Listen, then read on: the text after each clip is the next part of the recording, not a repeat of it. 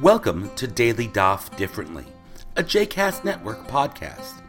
This daily podcast invites you to join us to study the daily Talmud page with a variety of liberal rabbis and teachers. For more information about Daily Daf Differently, please visit jcastnetwork.org slash ddd. For more information about the other JCast Network podcasts and blogs, please visit jcastnetwork.org. Hello and welcome to Daily Daf Differently. Jeremy Kalmanofsky here with you. Let's learn Tractate Yoma, page 34. On the A side of the page, on the Aleph side, we continue our conversation of yesterday, uh, of going through the order of things in the ancient temple. Obviously, we don't do those sacrifices anymore, but in this case, we do have one contemporary halachic application. In the course of a animal sacrifice, you heard that there were, in addition to the animal itself, uh, mincha unesachim, grain-based offerings and wine-based offerings that came with the animal. And after you did the animal itself, then there was then there was the uh, the the grain offering, and then later there was the nesach nesachim, the wine offerings, and that together a whole package. And the animal and the sacrifice isn't completed until all that is done. On our page today, it records that Abaye said yesterday, uh, nisachim kodmin la la musafin, that the wine offerings in the order of things come before the musaf, the if there's an additional sacrifice for Shabbat or Yom Tov, the shacharit, tamid shel shacharit, the daily offering, uh, with its whole package of associated accoutrements, like the wine offering, come before musaf. Well, this has a halachic application for practice, Jewish practice now in the 21st century. I'm sure this has never happened to anyone, but theoretically, let's imagine that somebody came late to synagogue. The congregation had already recited Shacharit, and you personally have not, but when you arrive, let's say it's the Torah reading or whatever, um, you have not yet prayed your personal Shacharit Amidah, but the congregation is now ready to say Musaf. What should you do? Should you do it in the disrupted order and say your Musaf Amidah, though you have not yet said Shacharit Amidah, or vice versa, should you say uh, that that would thereby enable you to play, pray Musaf with the congregation?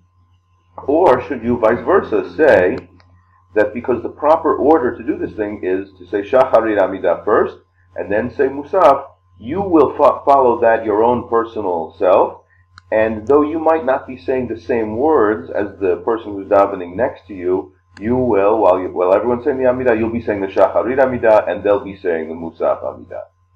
In fact, based on our Gemara today, Nisachim, Kodmin la Musafin, finish up the whole Shacharit assemblage before you say Musaf. The best thing is that you should say your Shacharit first, um, and even if even if that means you're davening different words than the person next to you in the silent prayer, uh, you should say your Shacharit Amidah first before you go ahead and say your Musaf Amidah. However, says the the Shulchan Aruch with the emendations of Rabbi Moshe Isserles, the Ashkenazi authority, that if you did it the other way, and if you went ahead and said Musaf with the congregation, you would in fact have fulfilled your, uh, you would have in fact fulfilled your obligation b'deavad, uh, ex post facto, not ideal, but okay. Now sometimes you'll find a page that is really, really short, really, really short on Gemara, and that's true of our next page, 35. And the reason there's so little Gemara is that there's such a gigantic, massive Tosafot commentary printed on the page. It's long, long, long. You know, you almost ever never see one so long that covers almost two whole pages. What they're going to argue about is the item at the bottom of our 34b page.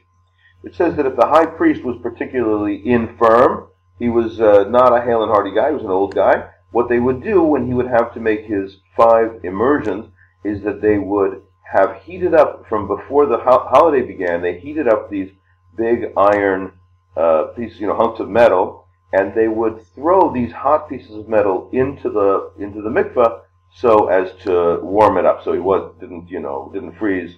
He wasn't a polar bear, uh, and he, he needed a little bit of an easier treatment or more gentle treatment.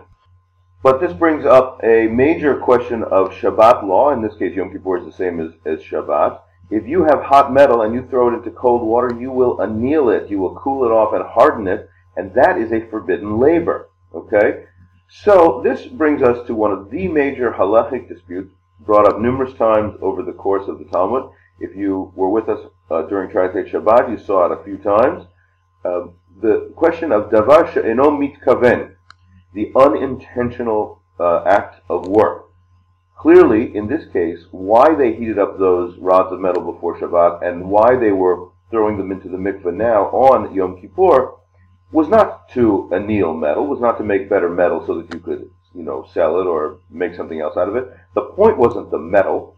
The point was to warm up the water on behalf of the Kohen Gadol so he could do a better job. That is what's called davar she'eno mitkaven, an unintentional act. To rehearse with you or, or tell it to you the first time, the major dispute is that Rabbi Shimon says that unintended unintended work on Shabbat is fundamentally permitted. So, for example, if you drag a bench, this is the, the classic example, you drag a bench across soft ground, if it makes a little furrow that would be suitable for planting, you weren't you weren't trying to plant, you weren't trying to, to plow the earth, you were just trying to bring the bench over to sit down and have lunch. That is fundamentally permitted. Rabbi Yehuda, his his interlocutor, says no, uh, even if you did work accidentally, it's still forbidden. The way the to summarize how this is decided in Jewish law, uh, I would note that Rabbi Shimon is his position is accepted as law if you do not intend a certain result, and it just happens to be the ancillary byproduct of an otherwise permitted action, then Rabbi Shimon's view rules, and there's no reason not to do that otherwise permitted action. However, if the uh, outcome is the inevitable, the inevitable consequence of the what would appear to be otherwise permitted action. Rabbi Yehuda's position rules, and quite logically so, uh, the act the act becomes the otherwise permitted act becomes forbidden because if you know for hundred percent certain that the outcome is going to be a forbidden act, you can't say, well, I didn't intend that outcome to be. Uh, of course you intended it. You took an act knowing full well what the outcome was, was going to be. So that's called psik resha, shorthand for the spicy saying, can you cut off a chicken's head without it dying? No. If, if you know for certainty that the uh, that the consequence is going to be a forbidden act, then that becomes forbidden. So that appears on our page. We, re, we relate that Rabbi Yehuda says, Ashishiyot shel barzel hayu mechamimim me'erev yom kippur. They would heat up the iron rods, u'metilin sonen, and they would throw them in the cold water, kadesh tafik sinatan, so that they would temper its coldness. But then the Gemara asks, Halom and But aren't you then uh, hardening the metal? And we have a couple of answers to that objection. Rav Bibi says, well, in that case, the rods weren't so hot that if you threw them in the cold water, the metal would anneal. And a Abaye comes along and says, actually, let's even say that it's okay. Uh, let's even say that, that they were that hot. And the hardening of the metal would occur this is a davar she'en mitkaven. It's an unintentional act and therefore permitted. But wait, the Talmud comes along and says, we know from other sources, uh, this is really the, the classic source, that Abaye takes the position, according not with Rabbi Shimon, but Rabbi Yehuda, that says that uh, that davar she'eno mitkaven, uh, that an unintended act is in fact forbidden. And Abaye's answer, or the Talmud on behalf of Abaye's answer, uh, is that with a Torah prohibition, one is legislated by the Torah itself, one should view, in his view, with Rabbi Yehuda, that unintended actions should remain forbidden. But in this case, this kind of derivative way of hardening metal is a merely rabbinically legislated prohibition, and therefore should be uh, permitted in this case. Now, one last point on this. This also would go on at great length, as I mentioned, part, partly to summarize all of the, the various views here, but also uh, one of the things that they raise is that there's a different uh, or an amended text or an alternative text that raises the idea that the reason this rabbinically uh, forbidden act of, of annealing metal in cold water should be permitted in the temple is ein shvut b'mikdash. There are no rabbinic prohibitions in the temple itself because the priests were so scrupulous they didn't need those extra rabbinic prohibitions. And that is, in fact, the citation that Maimonides has in his code on this very question.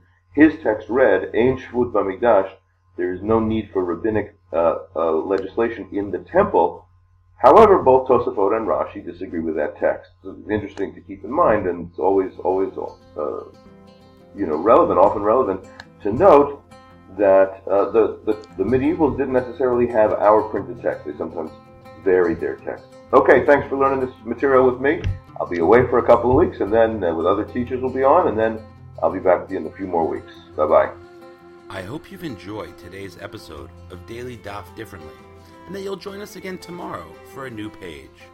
The music at the open and close of this episode is Ufros from the Epichorus album One Bead, available on Bandcamp, iTunes, and Spotify.